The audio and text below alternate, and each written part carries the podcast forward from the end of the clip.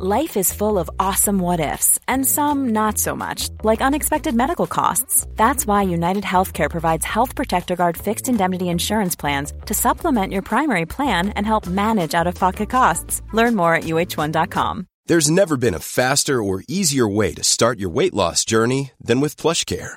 PlushCare accepts most insurance plans and gives you online access to board certified physicians who can prescribe FDA approved weight loss medications like Wegovy and Zepbound for those who qualify. Take charge of your health and speak with a board certified physician about a weight loss plan that's right for you.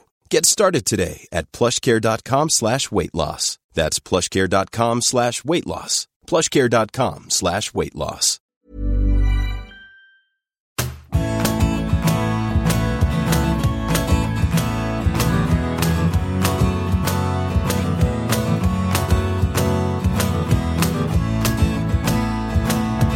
Hello, it's Graham. Welcome to a classic big interview. Today, join me. We're going back to season 2015 2016. This is what I had to say about it back then. Welcome to the story of Joe Jordan. Joe was part of a, a fabulous Leeds side, underestimated, misrepresented, but also one of a colony of great Scots down there Billy Bremner, uh, Bobby Collins, Peter Lorimer, Eddie Gray, particularly Gordon McQueen, who made a young Scot like me believe that if you were ambitious and aggressive and talented enough, then not only could you succeed, but you could go and succeed in different countries. I didn't know until now that Joe's story intersects with mine a little bit more. 1982, the World Cup, a formative experience for me and my best friend Graham Runcie. We went there for a month, lived it up. I was broken-hearted and I've held a grudge about Alan Hansen bumping into Willie Miller in the final group game, allowing the USSR to burst away and score, and ensuring that the 2 2 draw we got that night wasn't good enough for Scotland to go through. But what it also ensured was that Joe Jordan and Gordon McQueen, using Joe's Italian contacts, could travel up later in that tournament to go to the final in Madrid, where Italy beat West Germany. And they celebrated. And the following day, Joe and Gordon are in the Madrid airport, ready to fly back to Malaga to join their families in Marbella, when a young child a story above Joe up on the first floor, climbs onto the balcony, falls off, and between landing on or catching this child, a life is saved. As Joe says, had it not been for that moment in the Malaga Stadium when Alan Hansen knocked Willie Miller over needlessly, he wouldn't have been in Madrid, and that young child wouldn't have been saved. Life's incredible. Joe's a humble man, and we had football things to talk about, which is why I tell the anecdote now rather than pressing on him to tell that tale again during the interview. But what he does do brilliantly is tell you something about a generation of working class Scots from a mining community who were hard, ambitious, intelligent, able to cope with the world, and a talented footballer who I think has been represented as a hard man far, far, far too often compared to being represented as a talented, intelligent, ambitious, successful centre forward able to take his trade to Manchester United, to be successful to play in a variety of European finals, to go to AC Milan, to go to Verona, to play with Southampton, to witness the debut of Matt Le Tissier with them, Alan Shearer arriving at the club. But we start with the Leeds years.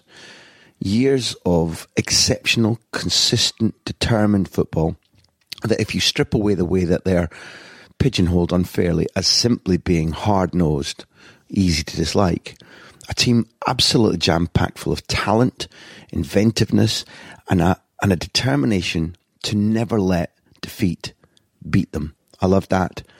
And this is how Joe tells that great story in this first part of the big interview with Joe Jordan.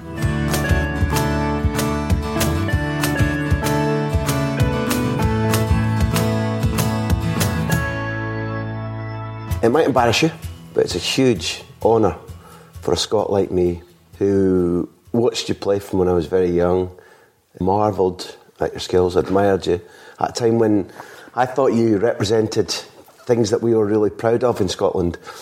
Being strong, independent, talented, successful at a time in the 60s and 70s when I was growing up, and we all grew up looking for our identity. And it was great to have role models who could go first to England and then abroad and it's when I researched before this interview, which we're really privileged to get, so thank you. Pleasure. You began playing with the man known as the King, King Joey Harper, if you're an Aberdonian.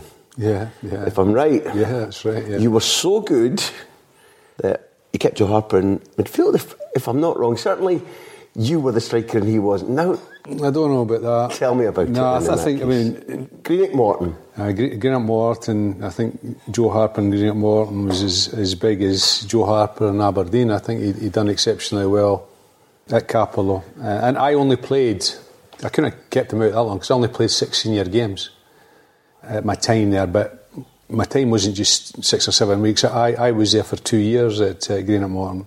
First as a part time player, playing in reserve, 16 and then taking the big decision of becoming a full time player, which my mother didn't want me to do. She wanted me to get a profession, a trade, get some behind. But anyway, when I was 18, if I was going to progress, I was training three nights a week at Bellahouston Park and working in Glasgow and going to night school. It was trying to do the two of them, and, and um, something I had to give. Well, that wasn't going to be my football, so eventually I became full time that, that was the right decision.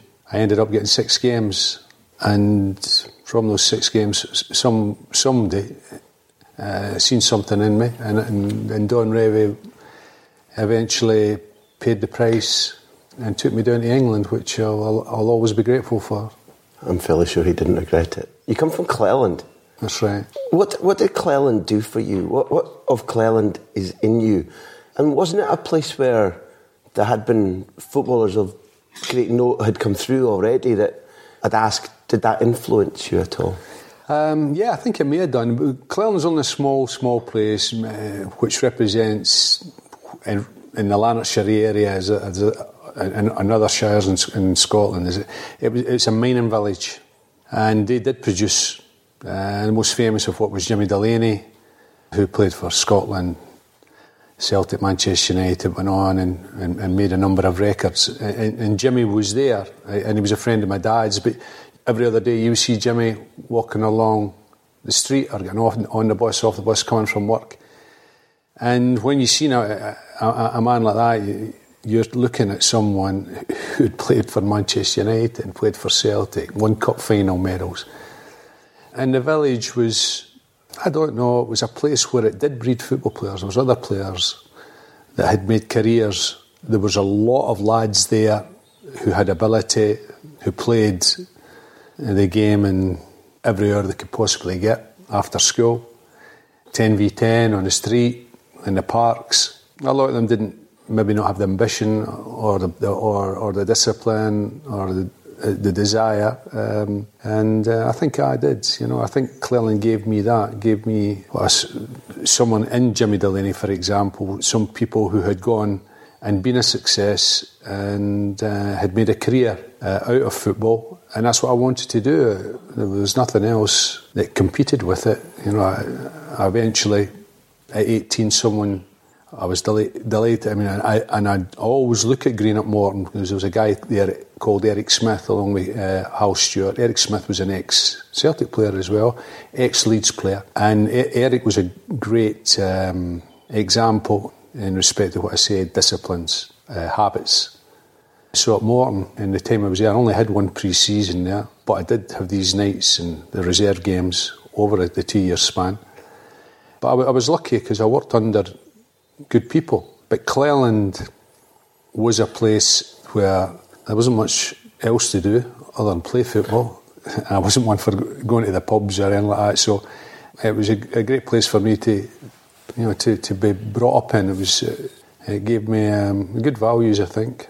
I don't want to be cliched, but I do want to ask you a question because in a later generation, a guy who I met and worked around and who became Spain's record scorer David Villa um, comes from a mining community, and his dad.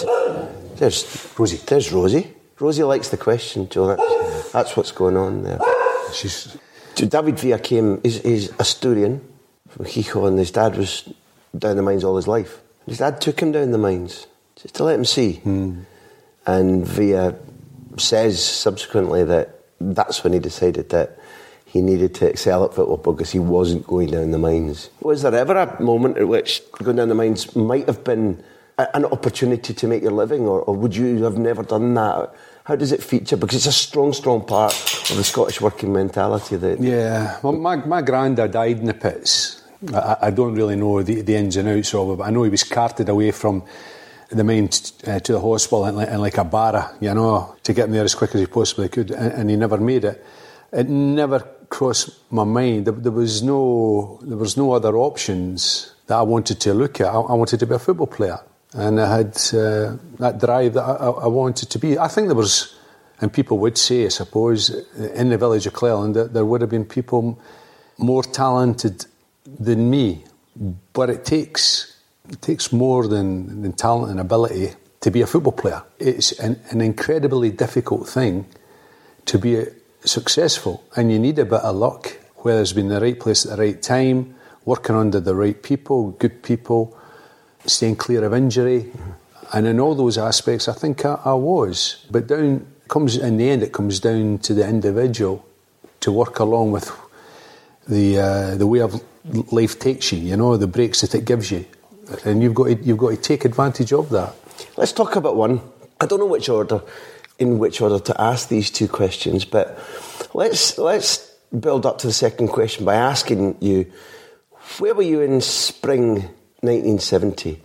Because I think that you've got a, a, a strongish affinity towards Celtic. That would have probably been your team growing up. And they would have had one of the all time classic battles of Britain against Leeds mm. in 1970. And we're going to go on and talk about Leeds, obviously. And so, therefore, what did that game mean to you? Did you go to it? Was it was the European Cup semi final. Yeah. The, the, game, I mean, George Connelly scored the goal at Elland Road. I think the game was on TV anyway. It was, a, it was a, the pitch was terrible. The replay, I went to the replay. At Hampden Park. It was 130,000 there that night. The, the, two games, one was against Aberdeen as well. I just because I went to a cup final against Celtic Aberdeen. It was 130,000 in that game as well. Well, we, incredible. When I, if, I, if I'm allowed, in the presence of a legend, to say the word "we," because I do love my club. Yeah. Uh, we lost to Celtic in 1967 in the Scottish Cup final, but um, subsequently won one in 1970 with Joey and the team and Cup tie McKay. And it was also the year that Celtic had made the European Cup final. Following that mm. semi final, mm. they lost the final and we won, won the Cup final. So I'm not sure which one. Maybe the 67 game. May, may have been that, yeah. Could have been. I was. I went to. But I went. I was a Celtic supporter. I went. And when Celtic won the um, the European Cup, I went to every single home game. Vojvodina, Fiorentina. I went to them all. Uh, Dukla Prague. But the game you're talking about, that was just prior to me going to Leeds. Yeah, it was. And I had no idea. And I went there, and Jimmy Johnstone was magnificent that night. Billy scored, Billy Bremner scored the goal from about 30 yards, the top corner, and that levelled the, the, the, the ties. And, but Leeds were in, in the race for the league championship, the FA Cup, and that, that, that particular tournament, uh, the European Cup, and they lost them all. Mm-hmm. Well, Celtic were the better team that night. They were the fresher team. Celtic went on and played um, uh, Fion, uh, Feyenoord. Feyenoord. Yeah. Did they really matter to you, Joe? Do you know that I've already twice crossed the boundary and admitted how what an emotional tie I've got to my club. But as a youngster, before you have this career, it's a fantastic career, did Celtic really matter to you? And I'm dead nosy. What was the process of getting a ticket for a European Cup semi final or, or going every game in the European run in 67? How did that happen? What did you do? Well, Celtic had uh, a supporters club, and so tickets came that particular way.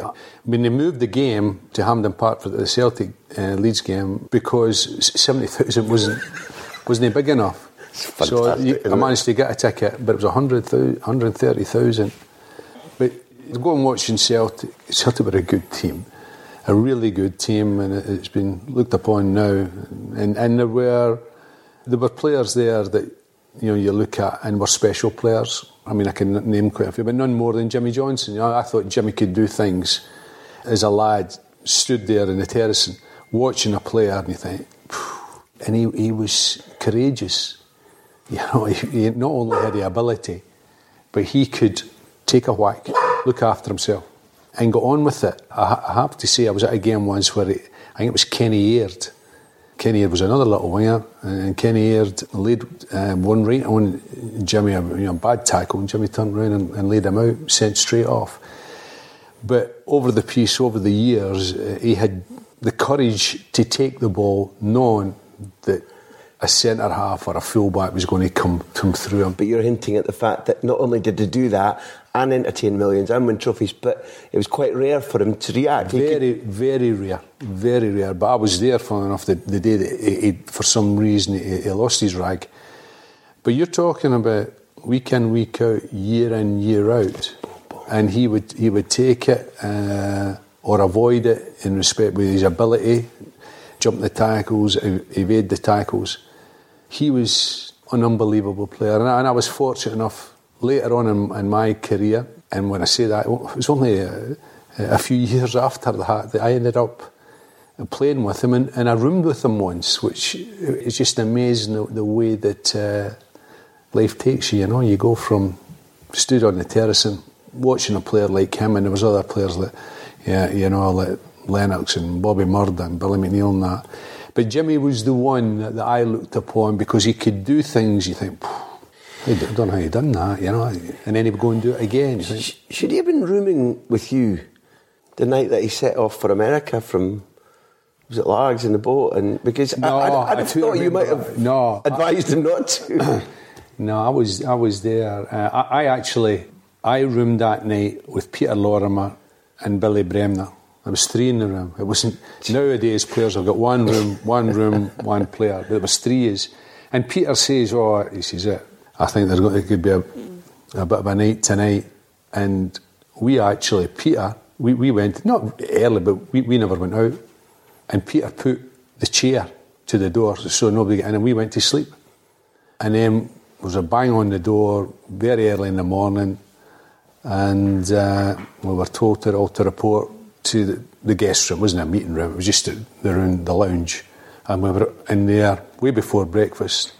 And it was all going off. You know, there was sirens, there was lights out. The Queen was a Queen's Hotel, small hotel in Largs. It was unbelievable, and it was just. And Jimmy didn't think he'd done anything wrong. It was just a bit of fun. I, don't- I, I might sound stupid, but I kind of see it from his point of view. If you can't have a wee laugh in life, and I'll be, something, I'll be blunt and say that if, if I'd had a night out and I was a top footballer and I thought I could get away with it when there's a boat, I think I might have Yeah, set yeah, off to sea as well. Because you got to live a little Well, bit. he he was one that uh, he liked to live, but uh, he, he was an exceptional player, a funny, funny man. I really enjoy to be in his company, not only because he was a, an incredible player, but because he was a person with a great sense of humour, make you laugh, you know. If you were rooming with him, which I did one trip, which was at uh, Troon, I think, everybody ended up in, in your bedroom because Jimmy would tell the stories. You wouldn't get much sleep, but you get a good laugh. Yeah. I saw, um, I was at a function recently with Barry and he talked about Jimmy and Jimmy's debilitating disease and he talked about being with them and taking him out to the Bernabeu at the request of Di Stefano. And it was a Di Stefano anniversary of some kind. At a point way beyond when Jimmy had played in the Di Stefano testimonial, and Di Stefano was having some sort of anniversary and had insisted that Jimmy be present. And Jimmy couldn't make it without Bertie, so Bertie took him there. And um, you know, it's not my team, but boy, listening to the the bond between the two men, listening to the loyalty from Bertie, who had to. No, he told the story, not me. When they reached Heathrow and Jimmy had a drink or two, and Jimmy needed to go to the loo, Bertie needed to help him. But told the story with great good humour and, and did. And Di Stefano kind of was moved, and uh, Di Stefano, one of the maybe in the top five, six players Yeah, ever, ever, yeah. was moved that this great Scottish magician had come back again, not well, a couple of years before Jimmy died, and that's a heck of a marker of not just his football abilities, you say, but a hell of a guy too. Oh, he was he was a, terrific player. Consistency again, not just one season, but to have a career in the medals he won and, and to compete at that level. And, and, and Scottish football, it was competitive then. You know, it wasn't just uh, Celtic turn up and win the league, or Rangers turn up and win the league. You, you'd Aberdeen, Hearts and the Hibs, Dundee United. You know, Jimmy was. Um, he was world class in my opinion. You know. When I picked my team, he's my star man. He was unbelievable. Well, we jumped because you Jimmy's special. We jumped a little bit, and, and I, think it's an evident testimony of how special you are that if you've had six games for Morton, and if I'm right, you're playing in a pre season friendly at Greenock Morton, Leeds have sent Dunleavy, I, th- I think possibly because of another Celtic and Leeds legend. He was mentioned, we, we sat down with Gary McAllister recently, and Gary talked about the lineage of fiery, talented Scottish midfielders at Leeds from Bobby through Billy Bremner to eventually himself. He didn't try to put himself in that category, but he was talking about a strain of thinking at Leeds. And he talked about Bobby Collins, and, and I think Bobby had a role in, in, in recommending you and, yeah. and, and saying very early in your in your professional career to Leeds, who are Britain's number one club at the time, I think nearly. Yeah. This yeah, is the fella. Tell us about the process. What happened? Uh, Bobby, um, Bobby arrived back at the twilight of his career. That was, that was it, and he came back to Scotland, and it was Greenock Morton, and I think it coincided with me being uh, part time to full time, just round about then. And um, I get pulled with Bobby one one day in the dressing room, and um, he says, uh, "Leeds are interested. I, I think they're going to make a bid for you." I'm 18. I've played a couple of games, and Bobby Collins is telling me this, and uh, that sort of conversation leads you not to sleep at night, you know. So one thing led to another, and it, happened pretty quickly. And he said again, they have made, they are going to make a bid for you. And all the time, uh, you know, we're doing the pre-season and we're into the season now, and um, Hal Stewart is saying nothing to me, absolutely nothing. But I, I, I know and then um, me and Bobby, I one of the games I played was Ibrox, and uh, I either won one nothing or two nothing. I've got a picture, and Bobby scored one of the goals. I think the goalkeeper must have parried it out, and Bobby's hit it from two yards, he's, and he's tried to burst the net with it from two yards. In Morton, in my six games, I, that was one of my games, and we got to Ibrox and we, and we won. I think it was one nothing, two nothing, which was unbelievable. But Bobby Bobby was what Leeds stood for. Bobby, I mean, I, I listened many occasions where Jack Charlton, he'll go up at a dinner or go up and, and he'll say the two greatest players at Leeds United uh, are John Charles and Bobby Collins. Bobby Collins, and then he'll go on, Jack, and tell you what, what Bobby Collins was. Bobby Collins is what Leeds United stood for, what he um, gave that club, the standards. And you ask any of the players, the Eddie Gray, your Peter Lorimer, your Paul Madeley, your Paul Reaney, all the players that are still about. And the older ones, when I say the older ones, the ones that are still alive who were at the beginning in the 60s of Don Revie's Leeds United, Bobby Collins, and Don Revie brought him from Everton and put him in that dressing room. And it was not just what went on on the field of play, it, it was in the dressing room. So I seen that in uh, Greenock Morton's dressing room as well. As I say, I, I left Cappielow with good habits because the, these people, like I mentioned, I touched on Eric Smith when I was part time and, and Bobby Collins, what he stood for, you know. Every training session at Leeds United was proper. You know, it was um, nothing, nothing taken, nothing given. It was competitive. There wasn't like even on a Friday, five aside, there was, there was no standing back. It was a game to win. And that was Bobby Collins. Now, if you go and those ex teammates of mine, and they, they, will tell you exactly that. And I, I, became, I became very friendly with Bobby, although there was a, a big age gap. I, I, I, kept in contact him right through my my career. He ended up um, being godfather to one of one of my kids. Used to go to his house regular. I remember he did ask, and he when I was in Italy. Betty, his wife, uh, wanted to, uh, to get my pair of Italian shoes. So we had to go and search, and I don't know, his size were about five, something like that. So we had to go and search for these Italian, wanted Italian shoes, and we got them. And he passed away there not long back there, and he still had the Italian shoes. He was an immaculate man, immaculate dress, but his standards, his, his will to win, I think, typifies for me a real Scotsman. In this series, uh, particularly with a friend of yours, Harry Redknapp, I, I felt, well, my facts hooked. I, I want to know about Bobby Collins now for me. But what we found is when I was starting to talk about John White, who my dad had told me about, mm-hmm. who I had never seen, but my dad just mentioned the two that my dad talked about a lot, Charlie Cooke and, and John White, I was able to see Charlie and meet Charlie, and that was a great thing. He'd always said that maybe John White might have gone on to be one of the all-time greats. So I asked Harry about him, and Harry had known him when Harry was a junior at Spurs. So we talked about them. And uh, on Christmas, John's brother and sister had heard the interview, had been given it by a friend, and listened to Harry and I talking about John and been in tears. But also people flooded us with, my dad said, my uncle said, my granddad said about John White. So now we're at that moment with Bobby. You've described him beautifully as a man, but there'll be an appetite for people listening to this, Joe, about just describe him a little bit what he did as a footballer. What kind of footballer are we talking about? Some, sometimes I, I look at people uh, analysing like midfield players that I played with and, and, and things like that.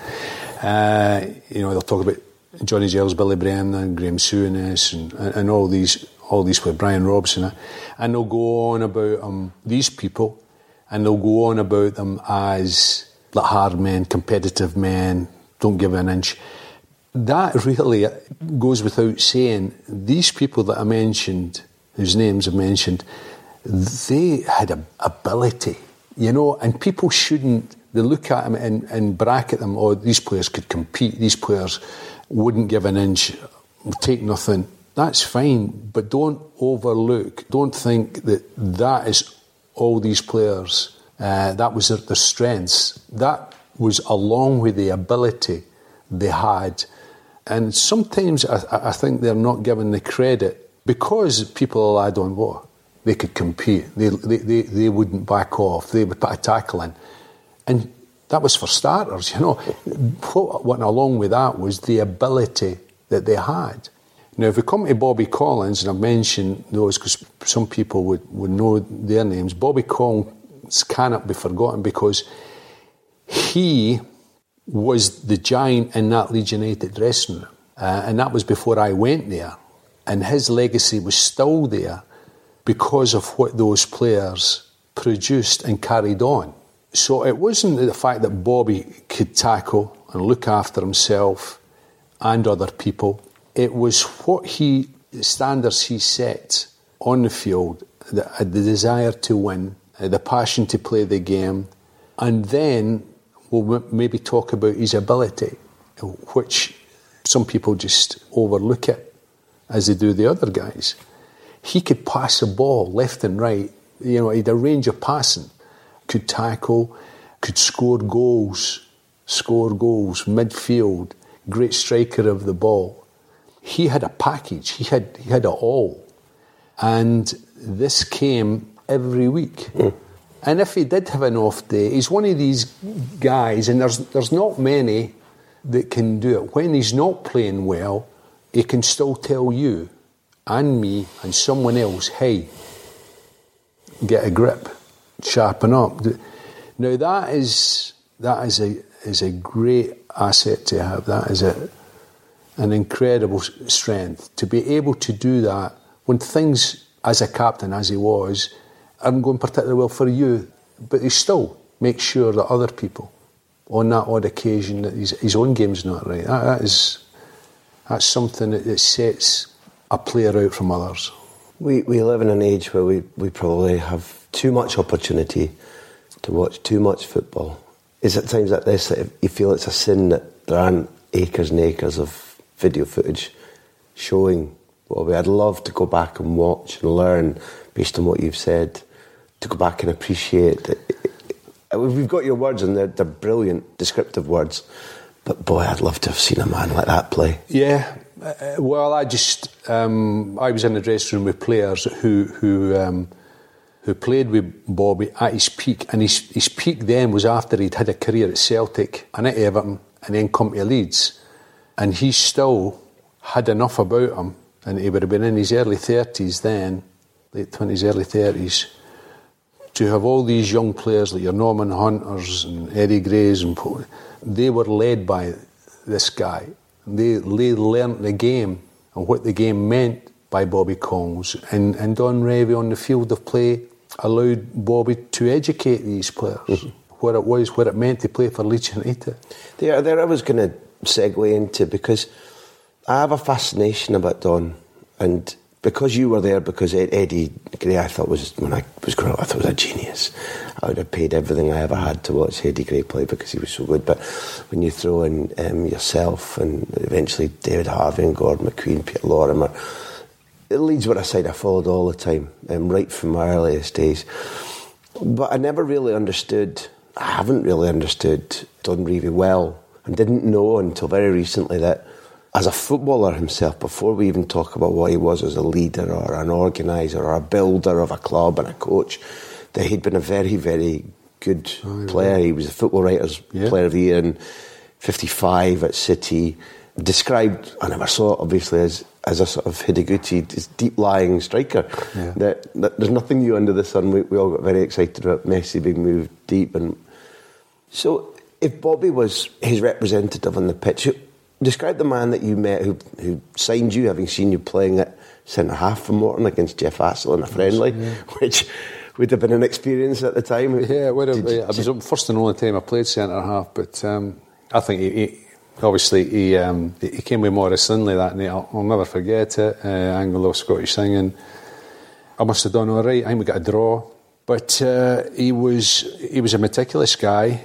Someone that had a, a presence never missed a trick, knew everything that was going on, somebody you would play for, someone who who you would trust, someone you thought would uh, he'd look after you. Loved his football, loved his team, loved his players.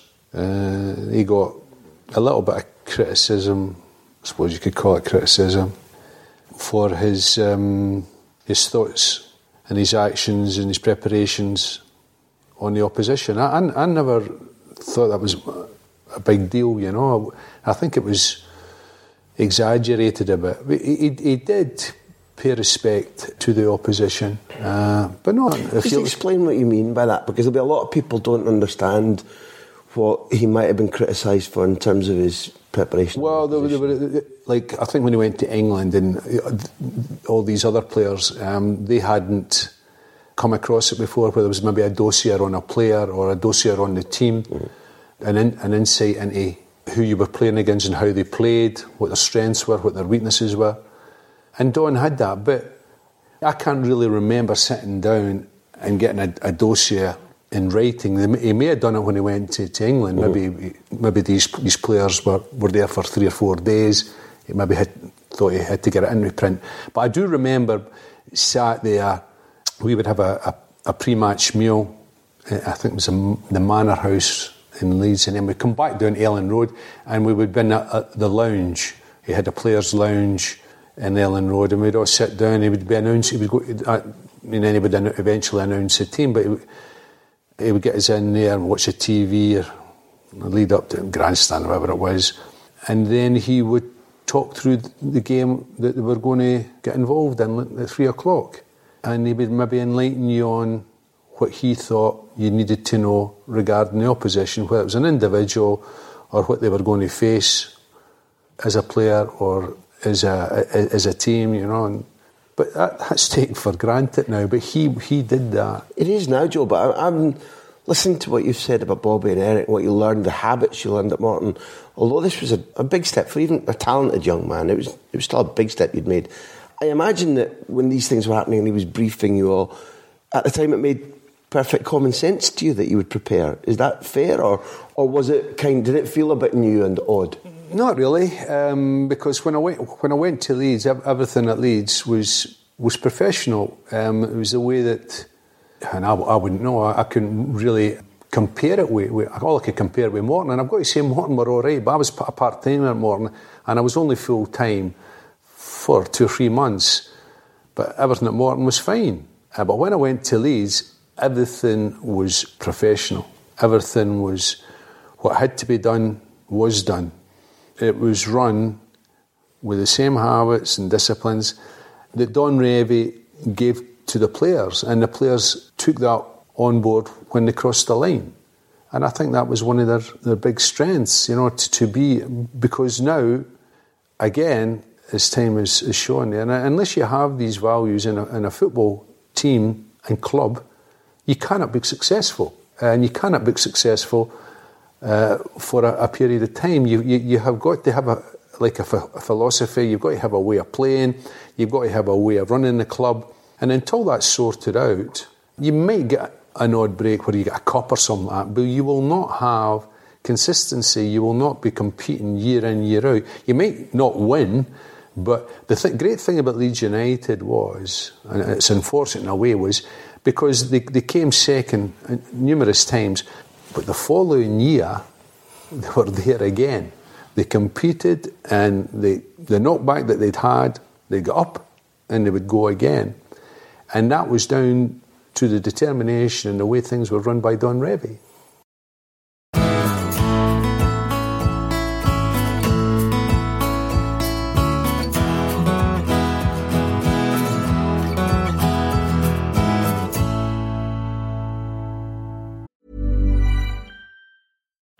Life is full of what ifs. Some awesome, like what if AI could fold your laundry?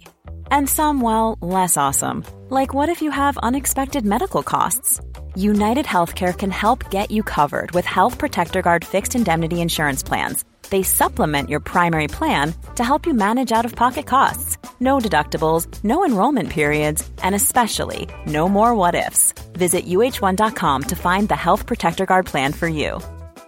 When you're ready to pop the question, the last thing you want to do is second guess the ring. At Bluenile.com, you can design a one of a kind ring with the ease and convenience of shopping online. Choose your diamond and setting. When you find the one, you'll get it delivered right to your door. Go to Bluenile.com and use promo code LISTEN to get $50 off your purchase of $500 or more. That's code LISTEN at Bluenile.com for $50 off your purchase.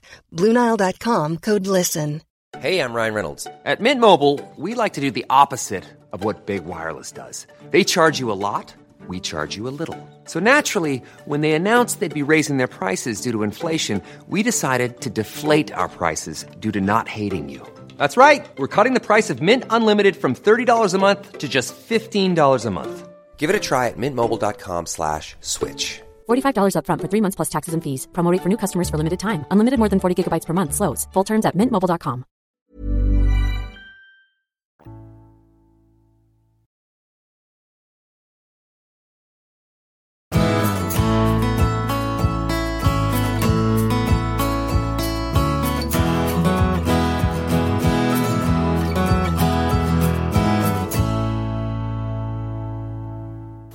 hope you it's already established it with Neil and I, and I think the listeners know that we're talking to you because Leeds, for all the other reputations they had, you had a team of fabulous footballers.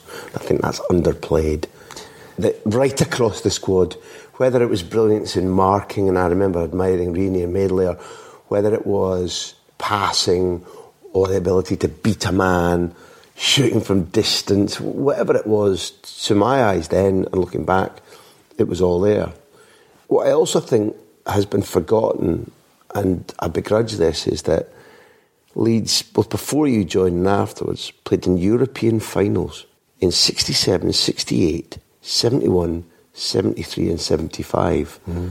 I still think that talent and well coached and planned and philosophy aside, I still think that's an extraordinary achievement. Some of the trophies were won. Mm. And if I'm right, very early, very early, before you're an established first teamer. You play in the build up to winning the Fairs Cup that becomes the UEFA Cup and the Europa League now. And you, you play in big games against Victoria and and then yeah. eliminating Shankly's Liverpool. Yeah, I got, a touch, I got a touch, an early touch of what it was all about. Um, I do remember that because Billy scored in the semi final at, uh, at Anfield.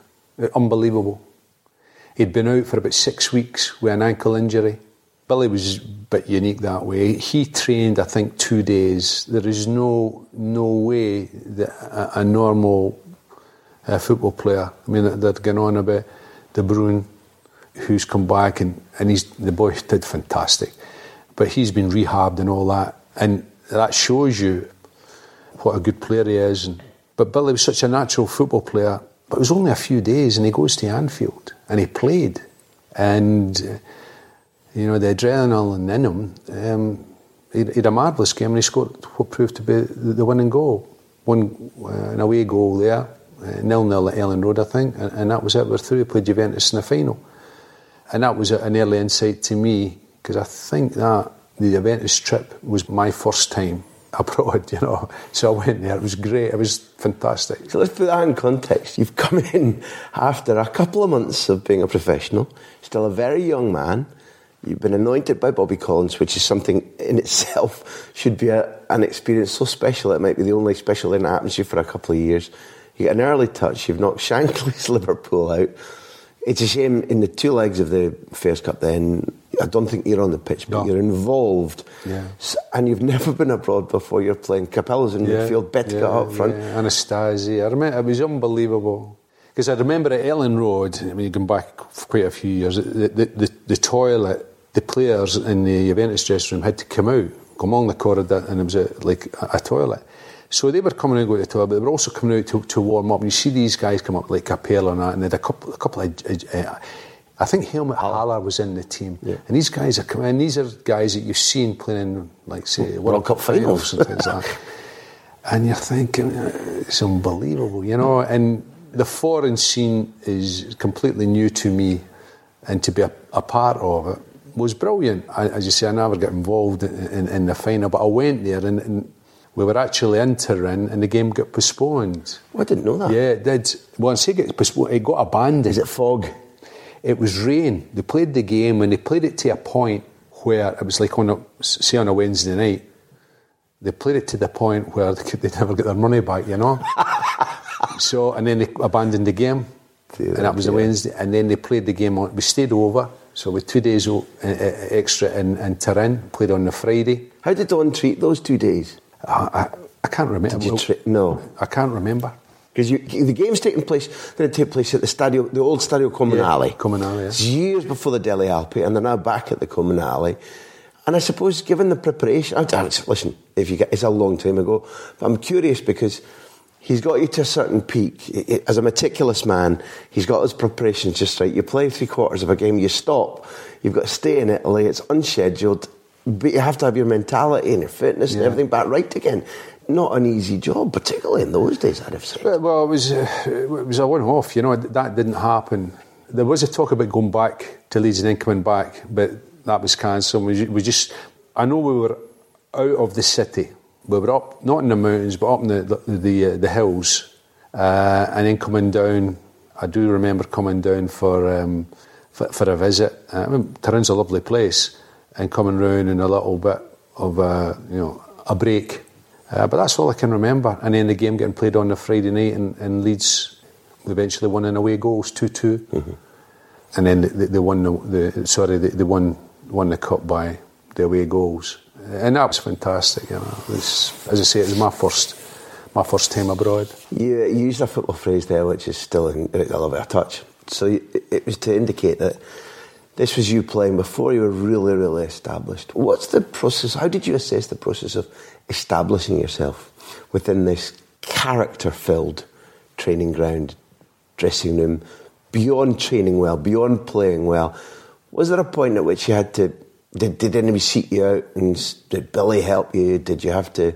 Was there a point at which you had to knock somebody over on a Friday before I? Yeah. Uh, because when you mentioned the five or six games on a Friday, you, what you were hinting was that you played it as if it was the Saturday match, Yeah. whether you might injure a, a, fellow Yeah. player or, or not, which is a it's a big thing for people to understand. I Yeah. think because now there might be a bit more cotton wool attitude. Hell's teeth, don't injure this fella. Big. What, what did you have to do to adapt? Because that was one characterful squad. Yeah, was well. I think I, was, I say that there was one benefit then um, from from. I think it's hard for for young boys to come through a team like a Leeds United or say it like a Chelsea now or a, or, or an Arsenal. I think circumstances have got to fall into place. I think, as I say, I think it is really difficult now because you look at the squads and they need instant success. In those days, there was an investment in me, which I think I went for 15 grand, which was a, wasn't a lot of money, but for a young lad from, from nowhere, it was a bit of money. Anyway, they had, they had invested that. So I was part of the squad. So I, I if I was part of the squad, uh, they had to they had to make use of that. The squads were s- small; they weren't enormous. I did get my chance. I got my chance because Don Revie obviously seen something in me, and as I progressed, he's seen that I was getting to the, the point where I was competing. And then when I did compete, I definitely think that, again, he's seen something that made him think, well, we've got an asset here, you know, we've got to use him. But I, have got to say, it wasn't easy getting into the Leeds United team because these players were all international players. They, they, were a group, they were a team that had been successful, and there was a formula there. Uh, so you had to do everything and be ready for that opportunity whenever it uh, would arise. And I got more opportunities, whether it was through playing well or through injuries or what. I got in daily on a daily basis in training in training games. Were you up against Norman and initially Jack Charlton? Yeah, yeah, yeah, yeah. No, I, once once I I settled in and come through. I mean, I went there, and although I had been training at, at Cappielow and that, and I'd done my pre-season, I was I was way behind because I'd only been training as a as a full time pro for a short period of time. Come to Elland Road, yeah. I, I, I, I, would, I would say when I first arrived, that that like first three or four weeks, I would have said I took a step back, and that would have been uh, down to trying to catch up on uh, the um, the fitness levels of the other players at, at my age. Never mind mm-hmm. uh, the senior the Norman Hunters. Yeah, that, so that that was something that, that came by training every single day and, and training at at that standard. So eventually it came through that and um, then I, be, I, became a part of the squad, a young lad at the time. I got mod game, and um, sure enough, in it that uh, the Don Revie um, took note of it and brought me on and played me whenever was necessary. In this series, when we were talking about Graeme Souness he talked about the England Scotland games, and with Terry Butcher in England Scotland games Ibrox when they were there together. And for a youngster looking in, it was great to see Scots all over that squad. But was there a divide in training? Was there? Would Jack Charlton's a proud Englishman trying to put you up in there because you were a young Scot, or how how were the no, teams divided up in no, training? No, you didn't need to be Scot for uh, a Scot for no for, for Big Jack to do.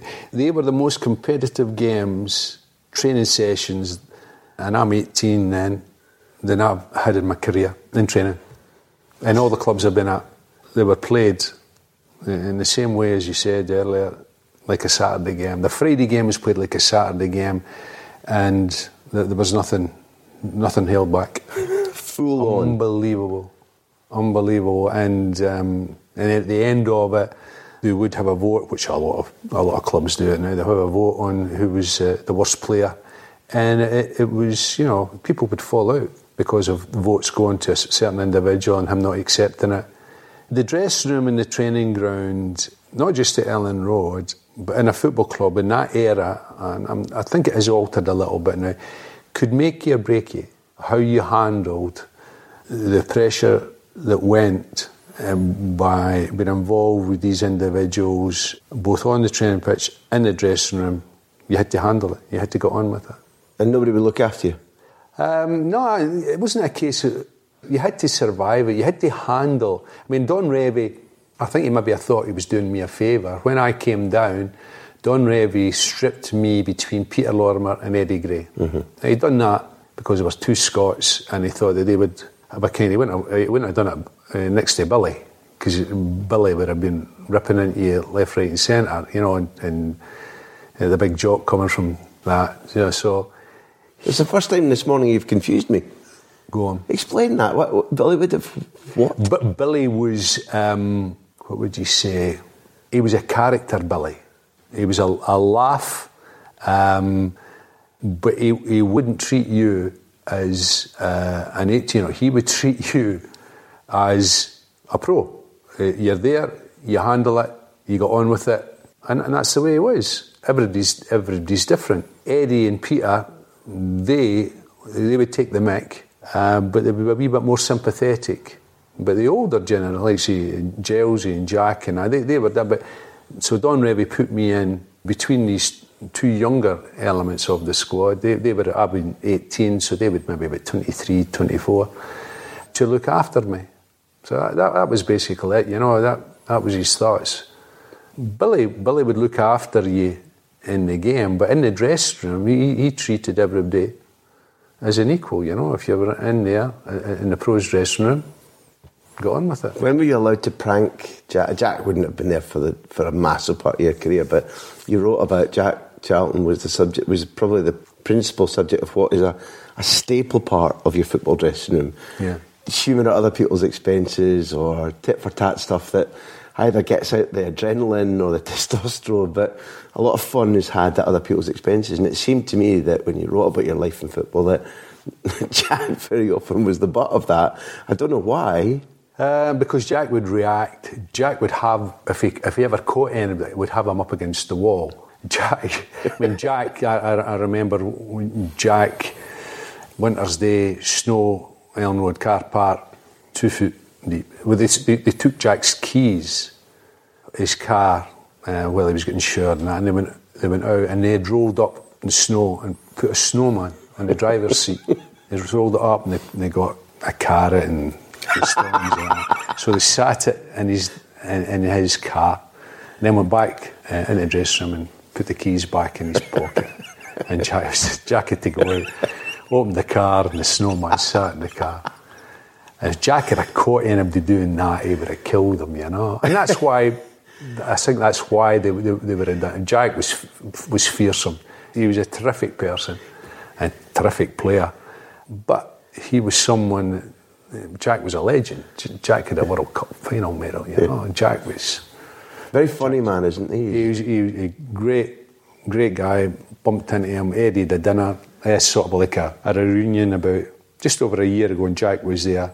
He's the, sharp. He's the great skills of a raconteur. Unbelievable, yeah. And I remember um, a friend of yours, Jim Lawton, writing um, Bobby Charlton's autobiography with Bobby. And I, I, having met Jack a lot and listened to him a lot, without thinking it through, he was kind of my favourite Charlton. And then you see his brother, who's quite different in, in temperament and mentality, all that, but one heck of a family, and I think they're related to Jackie Milburn as well, aren't they? I think so, and, yeah. And that tells you that's some blooming yeah. lineage, that is. Yeah. A big Jack's great company, great company.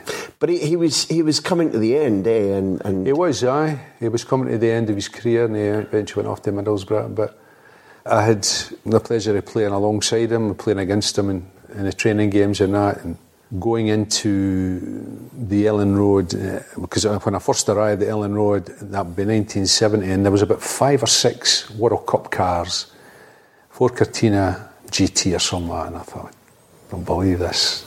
I'd bought a car at uh, Glasgow Car Market. Me and Monko went in and bought it, and um, he eventually drove it down and I had to get it panel beated and some like you know, and all the, uh, the, the engine, Monk said the engine's good, the engine's good, but the body will be so. We'll take the nicks and the bangs out of it. But just going and getting that car park and all these, you know, like Paul May, the Paul Reaney, Allan Clarke, Les Cocker, all these England players. From the, from the 1970 yeah. World Cup? Yeah, they're all there with a Back England home, badge on it. We'll be watching and waiting. Mm. By the time you're established, you did something which, I mean, Joe, I would literally taught the hind legs off you and the donkey. But we can't do every glorious thing in, in your Leeds career, and there's so much more to talk about. But by, by the time you're thoroughly established, you play against a hero of mine who died recently, Johan Cruyff. You, you've played against Milan in another European final, in which you, you play very nearly score. A final which doesn't look too pretty when you look back at the refereeing, although that AC Milan side could also really, really play. Um, a game in Greece, I think. I, I yes. don't know what your memories are of that, and but, no, but you damn nearly score and you damn nearly make, and you stand out. And I'm sure maybe in later years that performance against AC Milan comes back to do you a favour. But these two eras, I want, I want Milan beating Leeds and then coming on to the semi final against Barcelona were again because you were on television as a young Scot. I followed very closely, and they must have been epic nights, epic experiences. Yeah, they were. Uh, that one maybe uh, 73, I think, AC Milan and Salonika. I do remember it. It looked an awful, um, what would you say, an, an awful result in that the best team didn't win. No. It wasn't fair. I mean, there's nothing you can change now. That's it. That's the circumstances. But Leeds deserved to win that night. It, it was an, a- an awful um, advert for, for football in the injustice of the game. To lose the game in that manner, I mean, and against a, a club that I, I later played for, and they, they, they are a great club. But on the night, uh, Leeds United should have won the game. You- The, the neutral fans are there, boo Milan at the end when the whistle goes, jeer and boo them. If I'm not wrong, I think you play without Bremner and Giles. I can't really remember the team. And you very nearly score yourself, and it's an early free kick, and it goes away from you. And as a result, I suppose that by the time Don's gone to England and Jimmy's taken over, and only two years later, you go all the way to a semi final and a final. Does the Barcelona game stand out as an experience too? Because It, it does. Uh, you, you mentioned. I mean, it is. It is. Um, it's a rain check. You know, when, when you, get someone like uh, like Cruyff, and he dies, and I'm, I'm telling my lads now, and they, they, they know Johan Cruyff, but they, they don't know what he stood for. Now, there was only maybe four or five years difference in age between him and me, but it was five years, four or five years is a huge chunk.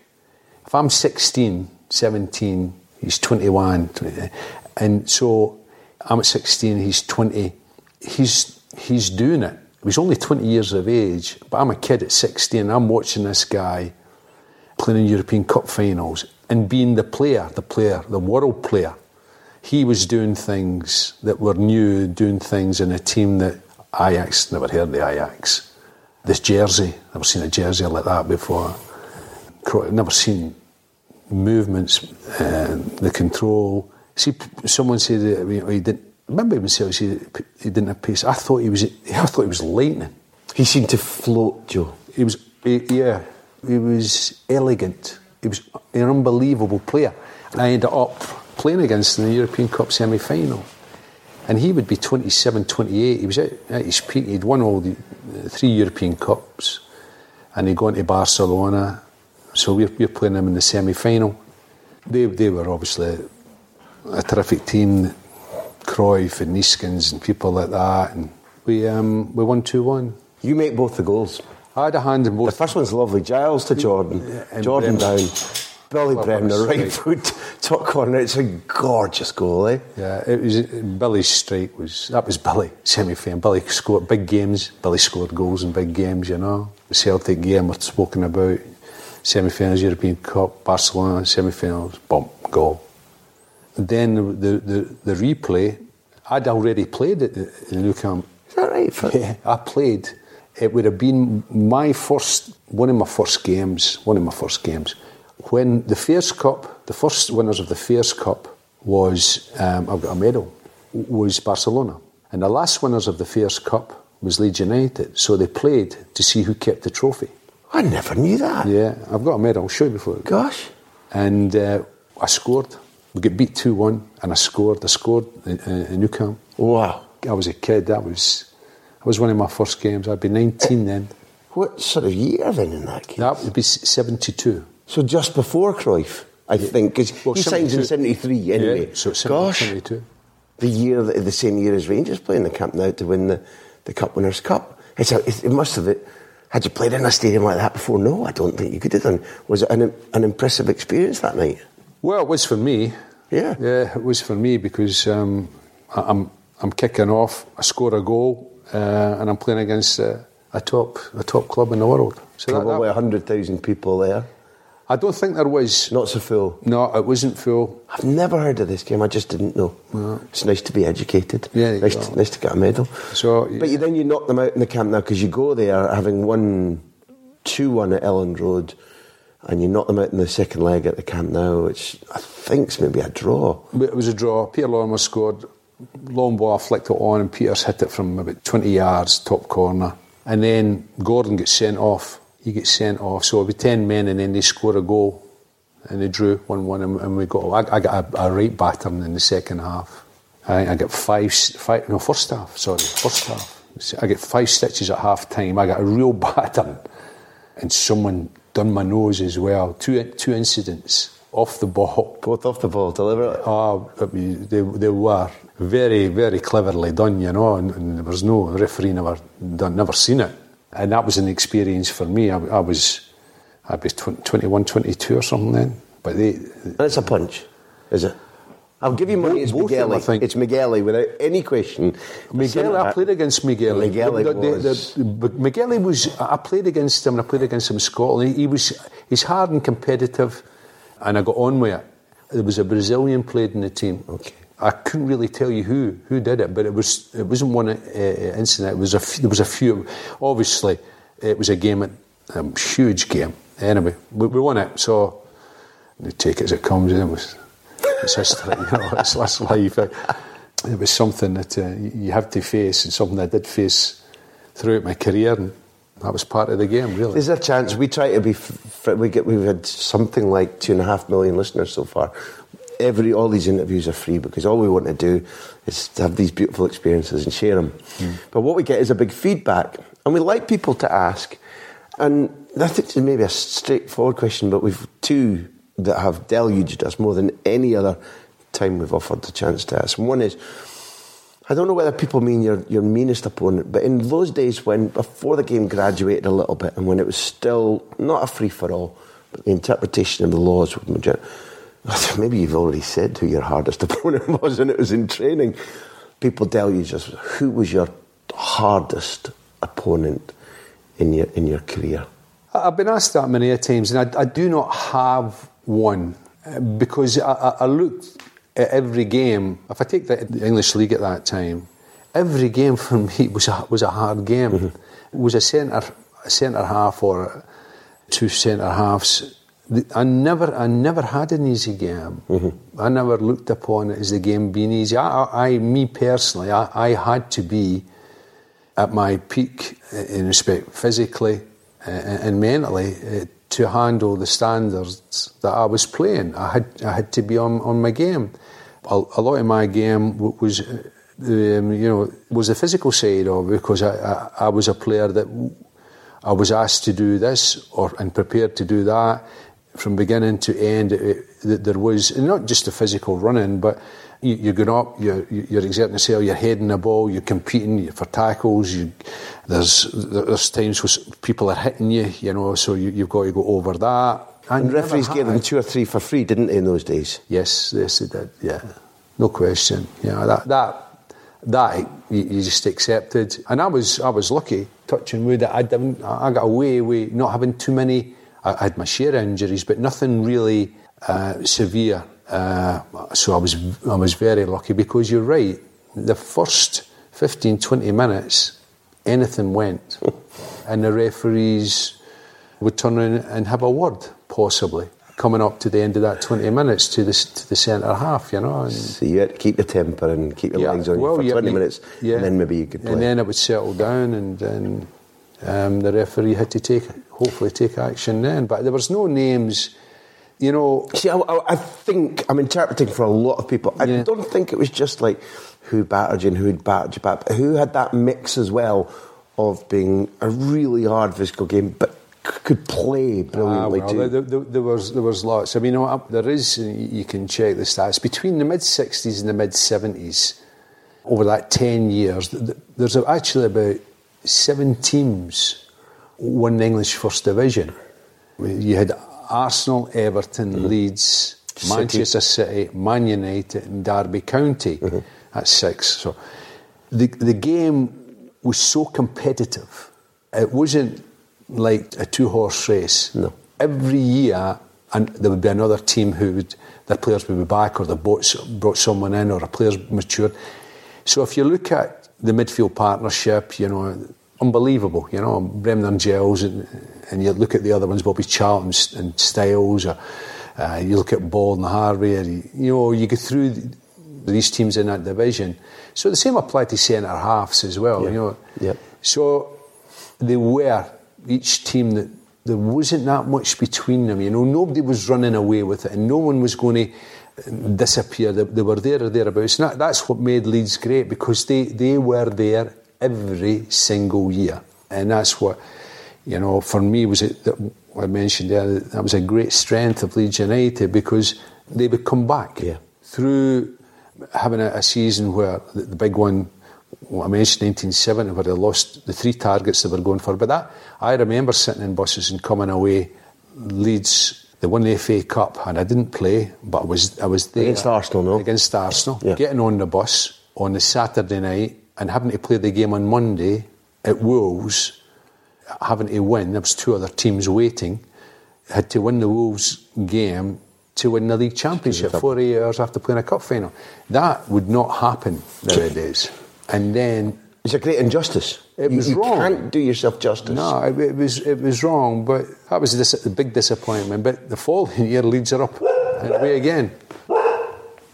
So Rosie's angry now. Yeah. I like her. I like she she understands soccer. Then the way to move, because if you will allow it, there's still a lot to ask you. 75 in the final that you've qualified for against Bayern Munich is a horrible memory for so many different reasons, mostly football. But tell me if I'm right that either Jimmy or the club decided to let Don lead you out. to the Final, is that right? no, My memory was that Don Revie was involved in the build up to the to that final. It's in Paris, isn't it? Against It's- Bayern Munich. yeah, it was Parc des Princes. It- I think Don Revie was at the game, but he was in the stand. I- Mm-hmm. I, I can't recall, but I, I know he, he was he was there. Mm-hmm. Uh, but that, that's I never I never seen him on the trip. What did the game feel like? Uh, again, you, you look back on it. Uh, but people tell me I've never seen the game, but I've, I've seen the penalty that was wasn't it, um, On Allan. and Allan Clarke, and obviously I've seen Peter Lorimer's goal from twenty Which yards. is just a goal. Uh, and, and both of them would have given you the great opportunity to, to win the game outright. But we never won it. Uh, that was a big disappointment, and not just for, for me and the players, but for the club, because I think things then just that killed it a little bit. You know, that was um, I think that was maybe the, the, the last of that era, that particular team. You know, competing with the best in Europe.